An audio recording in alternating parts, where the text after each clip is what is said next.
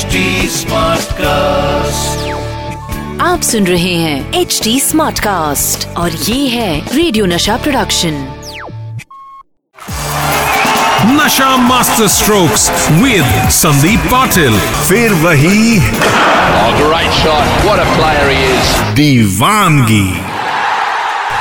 दोस्तों तो कल मैंने आपको बताया कि बम्बई से जो फ़्लाइट निकली और उस फ़्लाइट में बैठे जेम्स बॉन्ड, जिनका नाम था संदीप पाटिल, किस हालात में थे, आगे क्या हुआ, ये तो जानना ही पड़ेगा।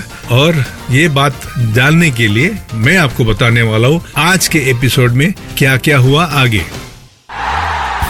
एयरपोर्ट पहुँचा तो मुझे एक अजित कर्णिक करके मेरा जो बिज़नेस पार्टनर था, अविनाश कर्णिक, उसके बड़े भाई जो मेंटेनेंस करते हैं सारे महाराष्ट्र गवर्नमेंट प्लेन का, वो भी थे। तो आई ऐसे कुछ कंपनी हो गई है। तो अजीत सेठ कि, अरे Sandeep you know will drop you and come back return back I said good at least someone with me कोई ना कोई पहचान वाला है। अभी इमेजिन करो कि पूरा प्लेन सेवन सीटर प्लेन था। सामने ये दो बंदे बैठे, एक कप्तान पंड्या और मिस्टर अजित कर्णिक और मैं अकेला। मेरी किट बैग राइट साइड में, मेरी सूटकेस लेफ़्ट साइड में। जीन्स पहने हुए। पैर में कोल्हापुरी चप्पल और शर्ट बैठा हूँ और सोच रहा हूँ, क्या होगा क्या होगा क्या होगा?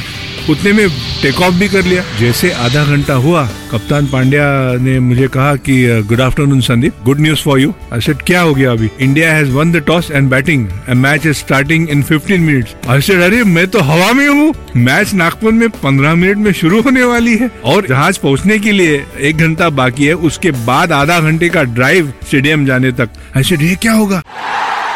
जहाज़ पहुँचने के लिए एक घंटा बाकी है। उसके बाद आधा घंटे का ड्राइव स्टेडियम जाने तक। ऐसे ये क्या होगा? मैं क्या ड्रेस डालूं? मेरे से डालूं प्लेन में? पैड्स डालूं? क्या बैटिंग इंडिया का कितना नंबर क्योंकि मैं बैटिंग करता था चार या पाँच नंबर पे। अभी जब बैटिंग है तो चार नंबर वाला तो तैयार हो ही जाता है। मैं कहते, कैसे करूँ मैं अभी? और जहाज़ हिल रहा था, ऐसे मैं कपड़े पहनू ना पहनू पैड पहनू, किसको पूछू? क्या सुनील गावस्कर को फ़ोन लगाऊँ? क्या करूँ? अशोक मंगड़ को फ़ोन लगाओ तभी ये भी नहीं थे अपने पास मोबाइल भी नहीं थे। तो क्या करूँ? तो ऐसे कि कप्तान साहब प्लीज़ जरा फाइंड आउट करिएगा कि बैटिंग ऑर्डर और क्या कुछ, ऐसा कुछ हो सकता है? I said no that I can't find out but this is the news I got from my this thing my god तो और मेरी हालत पतली हो गई। जैसे प्लेन लैंड हो गया, वहाँ पे चार पाँच गाड़ियाँ पुलिस की सायरन बज रहा है एयरपोर्ट से सीधा मुझे धक्का पकड़ के उठा के गाड़ी में धक्का मारा। मैं बैठ गया और गाड़ी ऑ करके सीधा स्टेडियम आप इमेजिन करो कि मेरी दिमागी हालत। गाड़ी में बैठा, उससे पहले मुझे उधर एयरपोर्ट पे बताया, भारत के एक विकेट आउट हो गया है। अरुण लाल अंशुमान गायकवाड़ आउट हुए थे।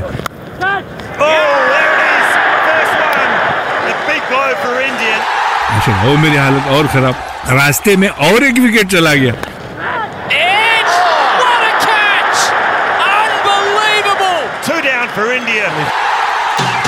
मैंने अभी क्या करूँ? ये कहानी जभी जभी मैं सुनाता हूँ।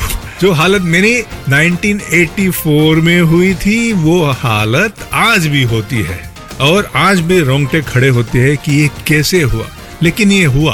कभी कभी ऐसी चीज़ हो जाती है। और हो जाने के बाद आपको पता चलता है कि आपका नाम इतिहास के पन्ने में कुछ अलग कारण के लिए लिखा जा रहा है या लिख दिया गया है।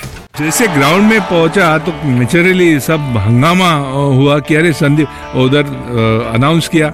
जो कमेंटेटर्स थे, उन्होंने कि संदीप पाटिल हैज़ अराइव्ड और जो जल्लोश जो ये उठी ग्राउंड में मैं बोला कि माय गॉड ये तो डरावनी जैसी नहीं तो हमेशा जब भी जब भी मैंने मैदान पे कदम रखा है और जो अ, मुझे ये मिला है जो दाद मिलती है तो मुझे अच्छा लगता था। लेकिन ये इस बार तो मेरी हालत बहुत ही खराब होगी। जैसे ड्रेसिंग रूम में गया और एक विकेट चली गई। तो इमेजिन कोई मेरे पैर बन रहा है, ये ये कर रहा है, मैं शर्ट ढूंढ रहा हूँ, अरे ग्लव्स किधर है, मेरी बैट कहाँ है? और जैसे मैं तैयार हो गया, मेरी बैटिंग आ गई छठे नंबर पे। जैसे मैंने वापस कदम रखा नागपुर के ग्राउंड में तो तालियाँ ही तालियाँ।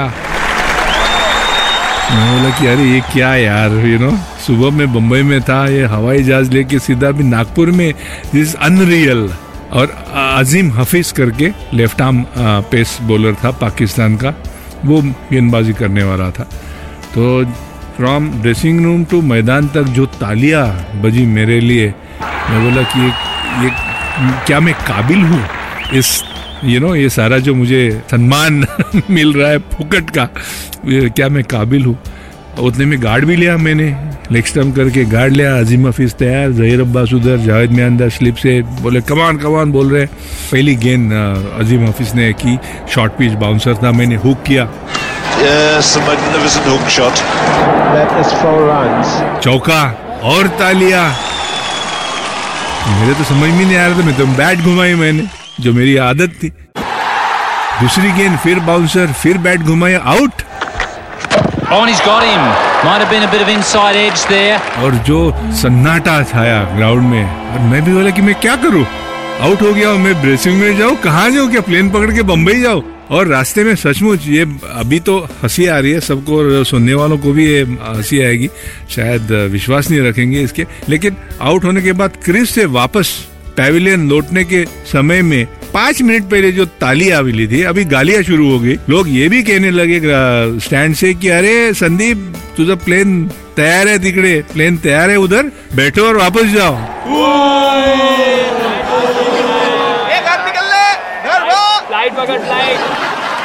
अभी देखो क्या है नो ऐसा मुझे नहीं लगता कि क्रिकेट के इतिहास में जब से क्रिकेट की शुरुआत हुई है और शायद अगले हज़ार साल में भी ऐसा किसी के साथ होगा नहीं कि मैच एक शहर में प्लेयर दूसरे शहर में मैच का दिन मैच शुरू होने में कुछ घंटे बाकी है और मुझे कहा जाता है कि आप चले आओ। और मैंने किया वो I think it was a wrong call I would say कि uh, मैं किसी को दोषी नहीं uh, ठहराना चाहता क्योंकि एक एक एक तरफ़ से मौका था एक तरह से गलत निर्णय था।